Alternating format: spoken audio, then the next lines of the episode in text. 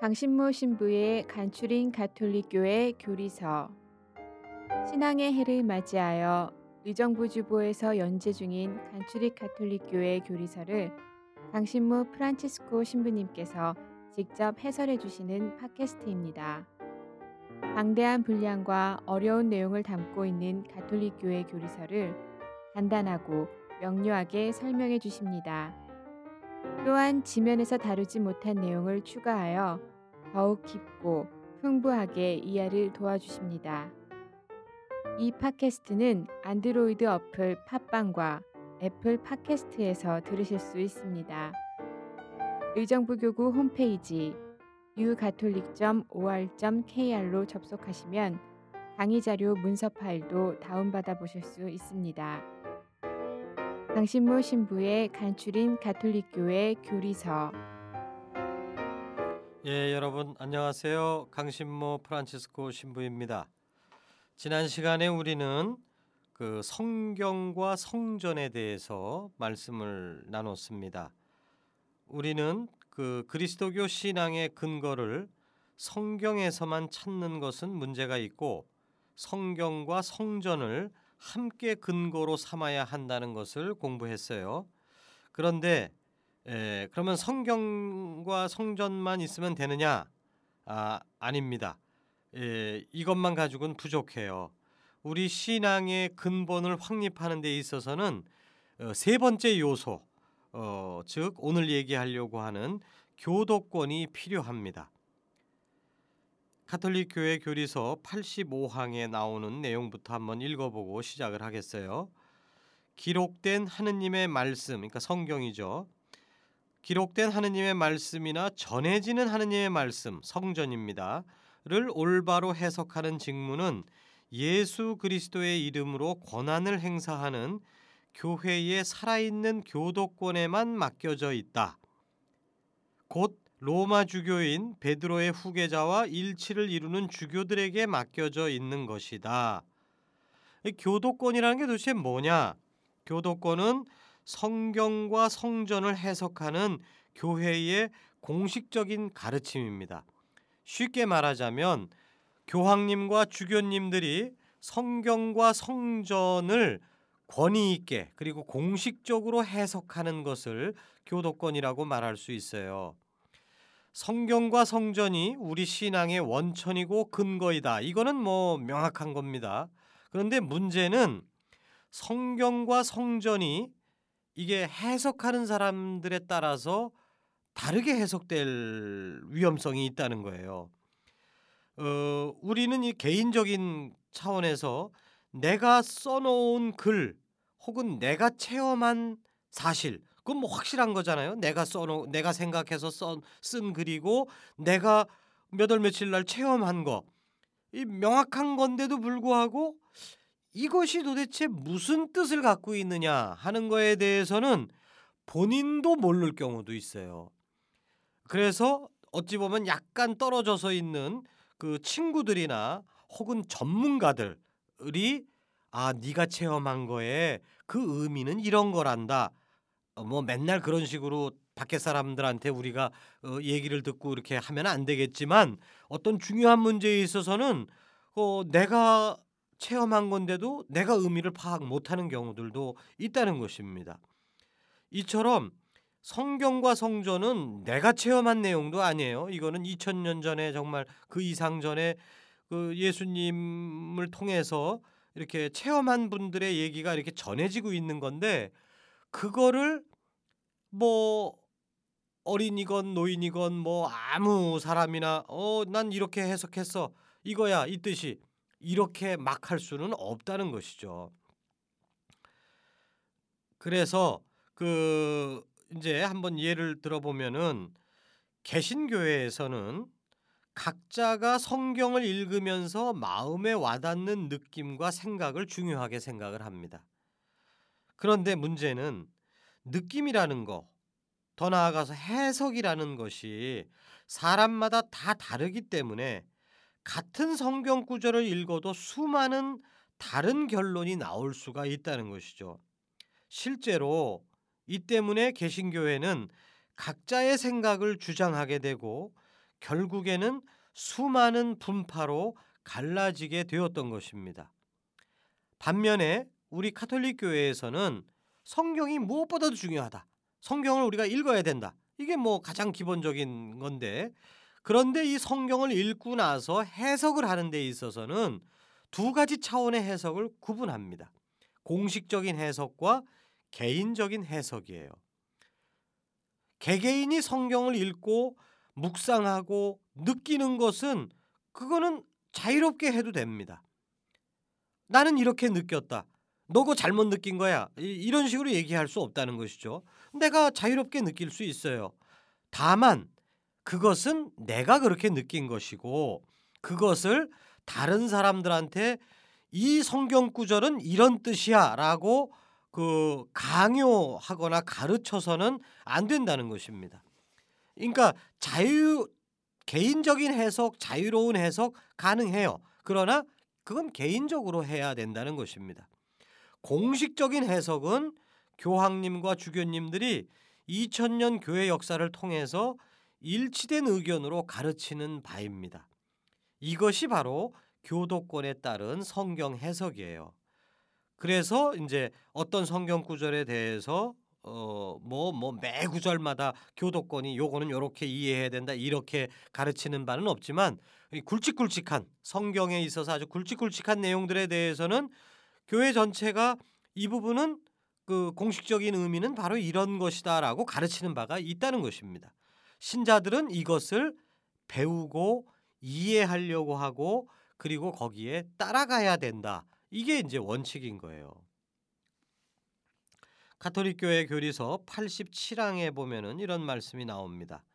그리스도께는 그리스도께서는 사도들에게 너희의 말을 듣는 사람은 나의 말을 듣는 사람이다 하고 말씀하셨다. 신자들은 이 말씀을 명심하여 그들의 목자들이 여러 형태로 주는 가르침과 지도를 온순하게 받아들인다. 예, 다시 한번 이제 교리서를 통해서 제가 어, 정리를 한 겁니다. 이 성경과 성전 그리고 교도권 요 관계 요 관계를 우리가 조금 더 잘 이해하게 도와드리려고 제가 하나의 또 다른 예 일상적인 생활에서 발견할 수 있는 예를 사용해 본다면 이 법률에 관한 문제라고 볼 수 있어요. 우리들의 일상생활은 법에 의해서 규정이 됩니다. 길 가다가 담배꽁초 하나 버리는 거 뭐 자유롭게 버릴 수 있죠. 제 생각에는. 그런데 그 그거 저 법에 따라서 벌금 내셔야 됩니다. 이, 그 그런 작은 행동 하나까지도 이 법에 의해서 이제 규정이 되고 있어요. 근데 이 법이라는 거는 법전 법률이 쫙 써 있는 그 책이 있습니다. 법전이 있고 그거에 따라서 당신은 요런 행동을 했으니까 벌금을 얼마 내시오. 그게 법전에 다 써 있는 거예요. 그리고 이제 미국과 영국 같은 나라 영미법이라고 하는데 이 미국과 영국, 영국 같은 경우에는 법전이 있지만 법전과 더불어서 이 관습법 판례라는 것도 굉장히 중요하게 생각을 합니다. 어떤 행동에 대해서 어떻게 판결이 났는지 그게 쫙 모여갖고 그것도 이제 굉장히 중요한 법적인 판단을 낼때 쓰는 건데 요거를 이제 우리가 비유하자면은 법전은 성경이라고 볼 수가 있고 이 판례는 성전이라고 볼 수가 있어요. 근데 이제 이게 이제 법의 근거입니다. 우리 우리들의 생활하는 이 법률 생활의 근거가 되는데 그러면 아무나 법전이라는 건 이제 그 책방 가면 살 수 있는 겁니다. 요즘은 이 저 스마트폰으로도 다 다운 받을 수 있어요. 돈만 내면. 이 법전이 있어요. 판례법도 다 있습니다.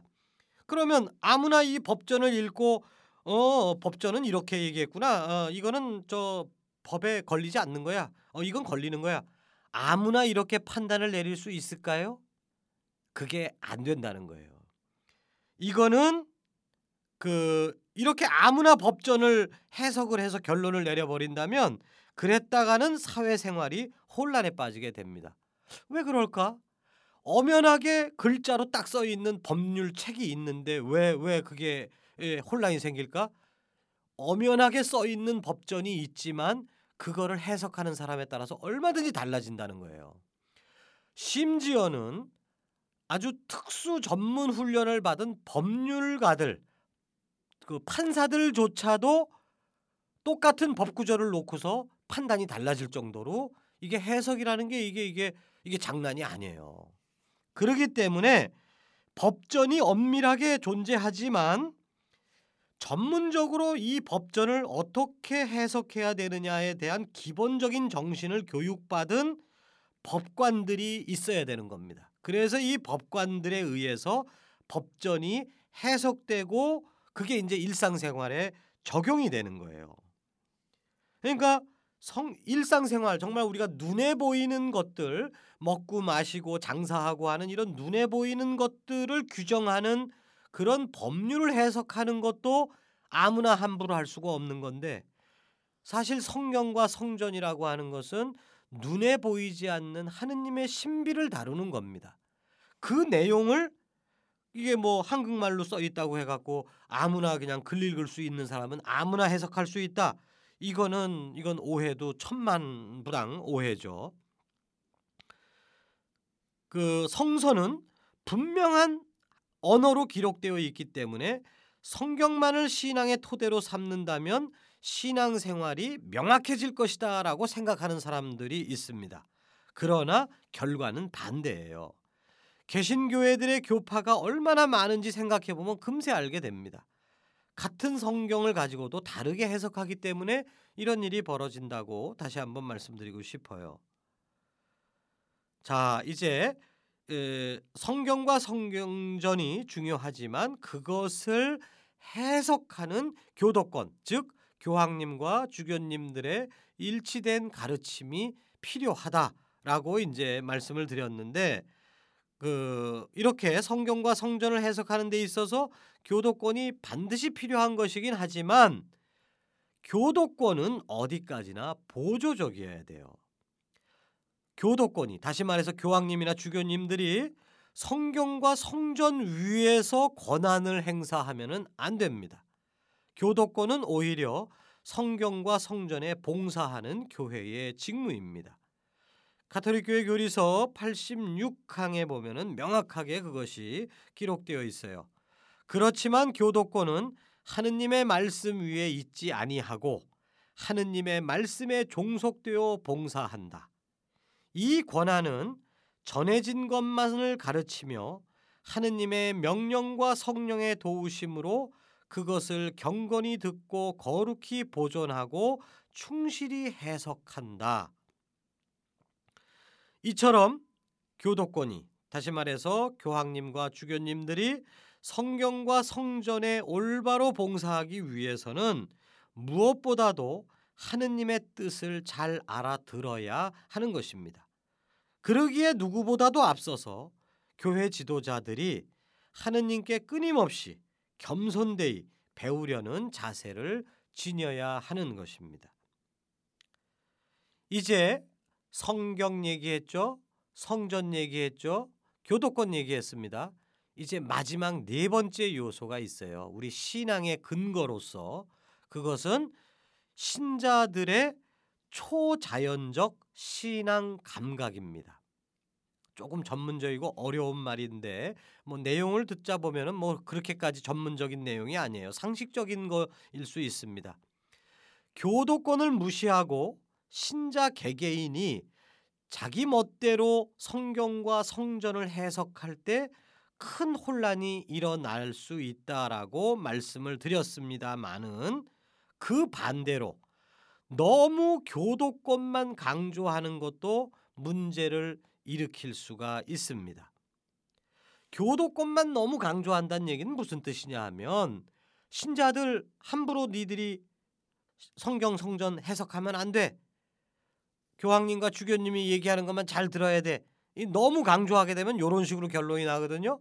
그러면은 신앙의 진리를 교황님과 주교님만이 알아들을 수 있는 거고 나머지 신자들은 저희 신부들까지 포함해서 나머지 신자들은 신앙의 진리에 대해서 아무것도 모르는 깡통으로 취급할 위험성이 있다는 것입니다.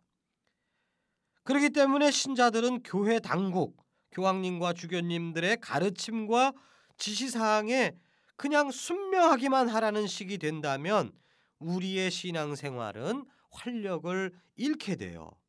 그래서 교도권만큼이나 중요한 또 하나의 요소가 강조될 필요가 있는 것입니다.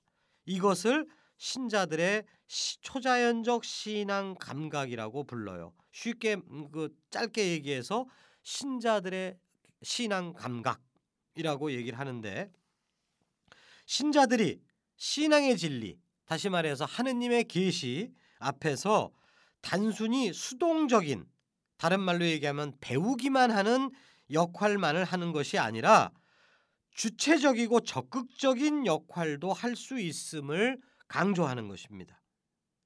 왜냐하면 성경과 성전을 이해하는 능력은 교도권에게만 주어진 것이 아니라 모든 신자들에게도 주어졌기 때문입니다. 신자들이 함부로 성경을 해석해서 가르쳐서는 안 된다고 얘기를 드렸지만 그러나 신자들이 성경을 읽으면서 하느님의 그, 그 마음을 이렇게 느낄 수가 있다는 거예요. 물론 검증은 받아야 돼요. 교회 전체와 상의해서 검증을 받아야 되지만 생생하게 신자들 한 사람 한 사람 마음 안에 성령께서 자유롭게 이렇게 영향을 미쳐서 성경을 더 깊이 이해할 수 있는 가능성도 얼마든지 신자들에게 열려 있다는 것입니다. 신자들은 어떻게 해서 이런 그 성경을 이해할 수 있는 능력, 다시 말해서 신앙 감각을 갖게 되는가? 그것은 세례 성사를 통해서 얻게 되는 거예요. 신앙 감각이라는 건 이런 식으로 비유해 볼 수가 있습니다.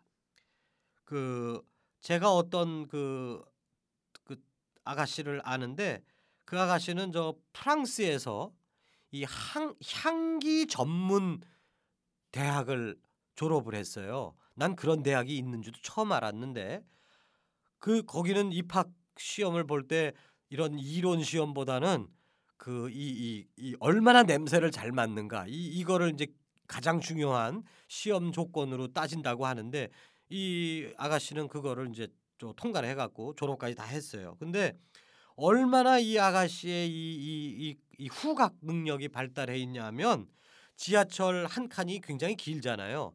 맨 끝에서 맨 끝에 이제 안, 그 서로가 앉아 있을 때 자기가 요 반대쪽에 앉아 있고 저 반대쪽에 어떤 사람이 조그마한 귤 하나를 껍질을 이렇게 벗길 때 그 귤 냄새를 반대쪽에서 맡는다는 거예요. 실제로 이 아가씨는 나는 한 칸만 저저한 다섯 자리만 떨어져 있어도 못 맡을 텐데 그게 맞는다는 것이죠. 이와 마찬가지로 신자들은 세례 성사를 통해서 성령의 도우심을 받게 되고 그래서 세상 사람이 갖지 못하는 성령의 그 저 세례 받지 못한 사람들이 갖지 못한 능력 다시 말해서 영적인 세계에 관해서 이해할 수 있는 능력을 선물로 받게 되는 것입니다. 신자가 아닌 사람이 성경을 읽으면 성경은 단순한 옛날 이야기 책일 뿐이에요. 그래서 창세기 정도는 조금 재미있고 그 다음 지나가면 그냥 뭐 이게 뭐냐 뭐 이제 하고 집어던지고 이제 이렇게 될 텐데 그러나 신자들은 이러한 초자연적인 신앙 감각을 세례 때 이미 받았기 때문에 성경을 읽게 되면 물론 좀 지루하기는 하겠지만 어떤 경우에 성경을 딱 읽게 되면은 거기서 아주 생생하게 느낌을 얻는 경우들이 부지기수로 발생을 해요. 그리고 그렇게 그 성경을 읽으면서 하느님의 뜻이 이런 것이구나 하는 것을 어슴푸레하게나마 느끼게 되고 그렇게 느낀 하느님의 뜻에 따라서 살아가야 되겠다라고 하는 결심도 하고 또 실제로 그렇게 실행에 옮길 수 있는 그런 영적인 세계를 볼 줄 아는 그런 감각이 생겨났다는 것이죠. 갑자기 이제 후각이 열 배로 좋아진 것 같은 그런 거예요. 세례를 받지 않은 사람들도 사실은 영적인 능력이 있습니다. 근데 이제 제 코하고 그 프랑스 그 향기 학교를 졸업한 아가씨하고의 그 후각 능력의 차이처럼 세례받지 않은 사람들의 영적인 능력과 세례받은 신자들의 영적인 능력은 정말 10배, 20배 차이가 나는 것이죠. 그러면서 신자들은 성경을 읽고 교회의 가르침을 듣고 이럴 때 아, 그렇구나라고 하면서 이렇게 자기 안에서 느끼어낼 수 있는 그 능력이 굉장히 많다는 것입니다. 가톨릭 교회에서 91항을 보겠어요. 모든 신자는 계시된 진리의 이해와 전달에 참여한다. 그들은 진리를 온전히 깨닫게 하여 주시고 가르쳐 주시는 성령의 기름 부음을 받았다. 아주 그냥 어, 선언문이에요, 선언문. 주교님들만 신앙의 진리를 깨닫는 능력을 받은 게 아니고 세례받은 신자들이라면 누구나 가능성이 있다라는 것입니다. 현실성은 아니에요. 가능성입니다. 누구나 100이면 100 다 가능하다는 뜻은 아니에요. 훈련해야 되고 어, 인도를 받아야 되고 그럴 필요는 있지만 가능성은 주교님이건 그 정말 초등학교도 못 나온 그런 신자건 하느님의 계시된 진리를 깨달을 수 있는 능력은 누구나 다 받았다는 것입니다. 실제로 제가 본당 3억을 해본 경험에 따르면 본당 신부로서 뭐 보좌 신부로서 어, 10년 이상, 어, 15년 이상 이렇게 해봤을 때 정말 그 정말 사회적으로 봤을 때는 그 지적인 능력이 거의 없는 그런 분들인데도 함께 성경 나눔 반 모임 같은 데서 이렇게 성경 나눔을 할 때 날이면 날마다는 아니지만 간혹 가다가 정말 제가 미처 생각할 수 없는 이때까지 전혀 또 그 구절 어떤 성경 구절을 100번 20번 제가 읽어 봤고 10번 20번 묵상해 봤고 그거를 10번 20번 강론을 해본 내용인데도 어떤 그, 그 가난한 신자 하나가 신부님 저는 이 구절을 읽으면서 이렇게 느꼈어요라고 딱 얘기를 하는데 아 내가 왜 이거를 이때까지 몰랐을까? 아 이 구절이 진짜 얘기하고자 하는 게 이거였구나라고 그렇게 느끼는 감탄할 수밖에 없는 그런 상황을 저는 한 100번 이상은 해봤어요. 그러니까 저는 이게 그냥 교리서에 써 있는 혹은 공의의 문헌에 써 있는 죽은 문자가 아니라고 저는 확신합니다. 모든 신자가 성경의 깊은 뜻을 알아들을 수 있는 그런 능력을 세례성사를 통해서 이미 받은 거구나. 다만 저처럼 이렇게 어, 이 지금 팟캐스트 강의가 50번이 될지 100번이 될지 저도 아직 몰라요. 근데 이렇게 50번에 걸쳐서 체계적으로 이렇게 쫙 할 수 있는 거는 그건 아무나 못 하는 거죠. 뭐 제가 잘나서가 아니라 이거는 전문적인 훈련을 받은 사람에게 가능한 일입니다. 그러나 어떤 한 구절을 속에서 정말 하느님의 마음을 가깝게 느끼는 거 그리고 그걸 느껴서 나의 생활이 바뀌고 살아나가는 거 이거는 어떤 신자들도 가능하다는 거예요. 그래서 요 근래 와서는 교회에서 신자들 보고 자꾸만 성경을 읽어라. 그리고 모여서 함께 나눔을 해라라고 자꾸만 얘기하는 게 바로 이러한 근거에 바탕을 두고 하는 얘기입니다. 사실은 이 신자들의 신앙 감각이라는 것은 초세기 교회에서 2000년 전에 이미 생활하던 거였는데 중세 교회 때 사실은 잊어버렸어요. 신자들이 알면 뭘 알아? 그냥 가만히 앉아 있어라. 우리 성직자들이 잘 연구해 갖고 묵상해서 정리까지 다 해 갖고 자 아해 내가 줄게 받아 먹어라 이런 식으로 성직자는 가르치고 신자들은 받아먹고 배우고 하는 일방적인 관계로 신앙생활을 이끌어 나왔던 겁니다. 어, 사실 그럴 필요도 있었고요. 그 당시 신자들이 너무 이제 난 놓고 기억자도 모르는 무식한 사람들이 태반이었기 때문에 이제 어쩔 수 없이 그랬던 것도 있지만 그래서 신자들이 뭘 알겠어? 성경을 뭘 읽고 뭘 그거를 느껴? 그러니까 아예 너희들은 읽으면 오해하니까 아예 읽지도 마. 그러면서 신자들 보고 성경 못 읽게까지 했던 겁니다.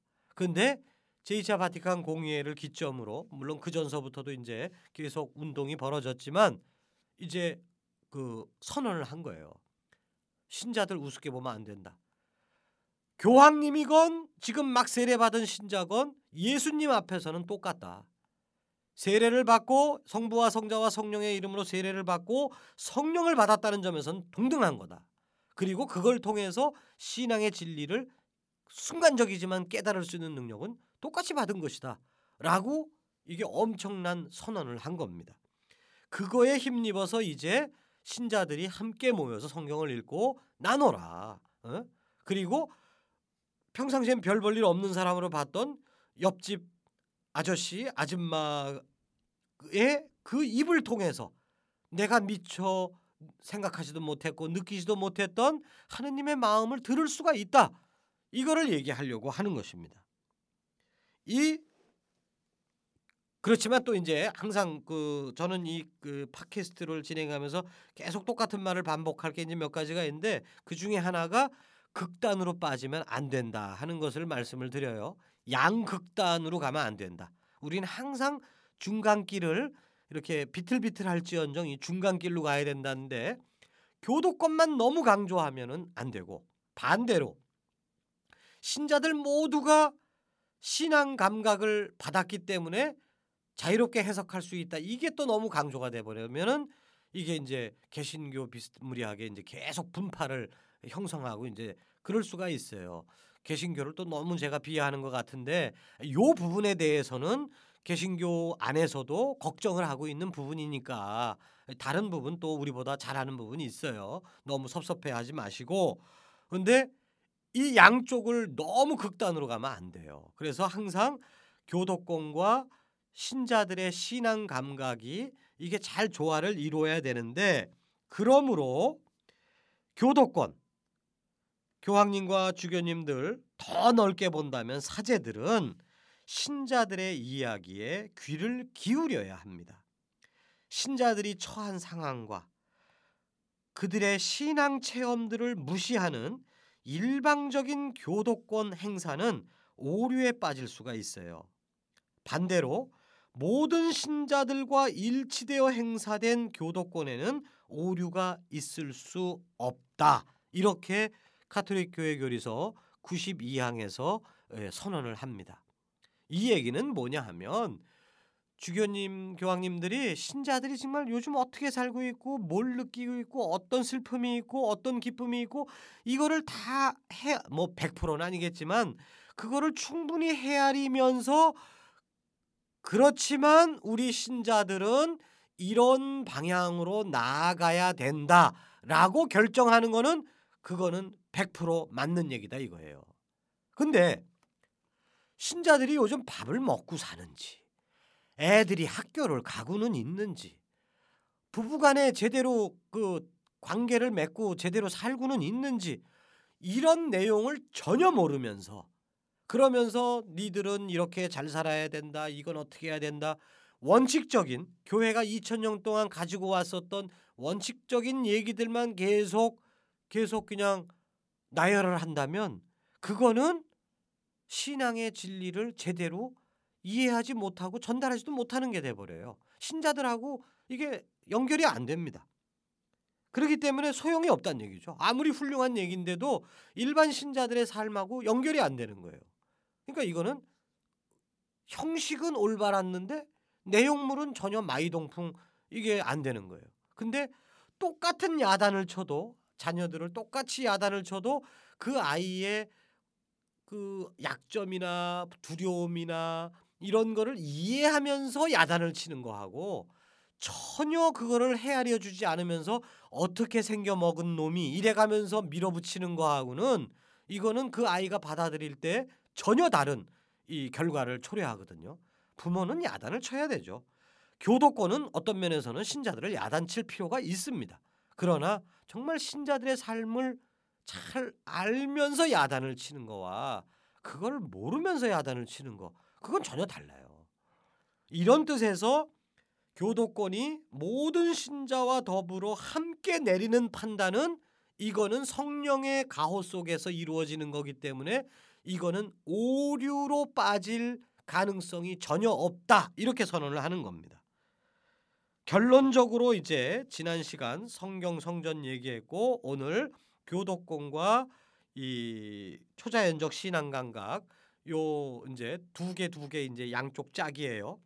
두 개는 신앙의 근거, 두 개는 그 신앙의 근거를 해석하고 이해하고 받아들이는 능력. 요 두 가지를 이제 그 지난 시간하고 오늘하고 얘기를 했는데 이거를 이제 결론적으로 말해서 참된 신앙이 신앙이란 성경과 성전을 주의 깊게 듣고 올바로 이해하는 것입니다. 뭐 당연한 얘기죠. 그런데 이때 신자들에게 주어진 초자연적 신앙 감각만 너무 강조하면 혼란이 생기고 교도권만 너무 강조하면 경직된 신앙생활이 됩니다. 그러므로 참된 신앙이란 교도권과 신앙 감각의 조화와 일치를 통해서 달리 표현하면 주교님들과 신자들의 상호 소통을 통해서 자라나는 것입니다. 이렇게 결론을 내리고 싶습니다. 예, 잘 들어주셔서 감사드립니다. 다음 시간에 뵙겠습니다.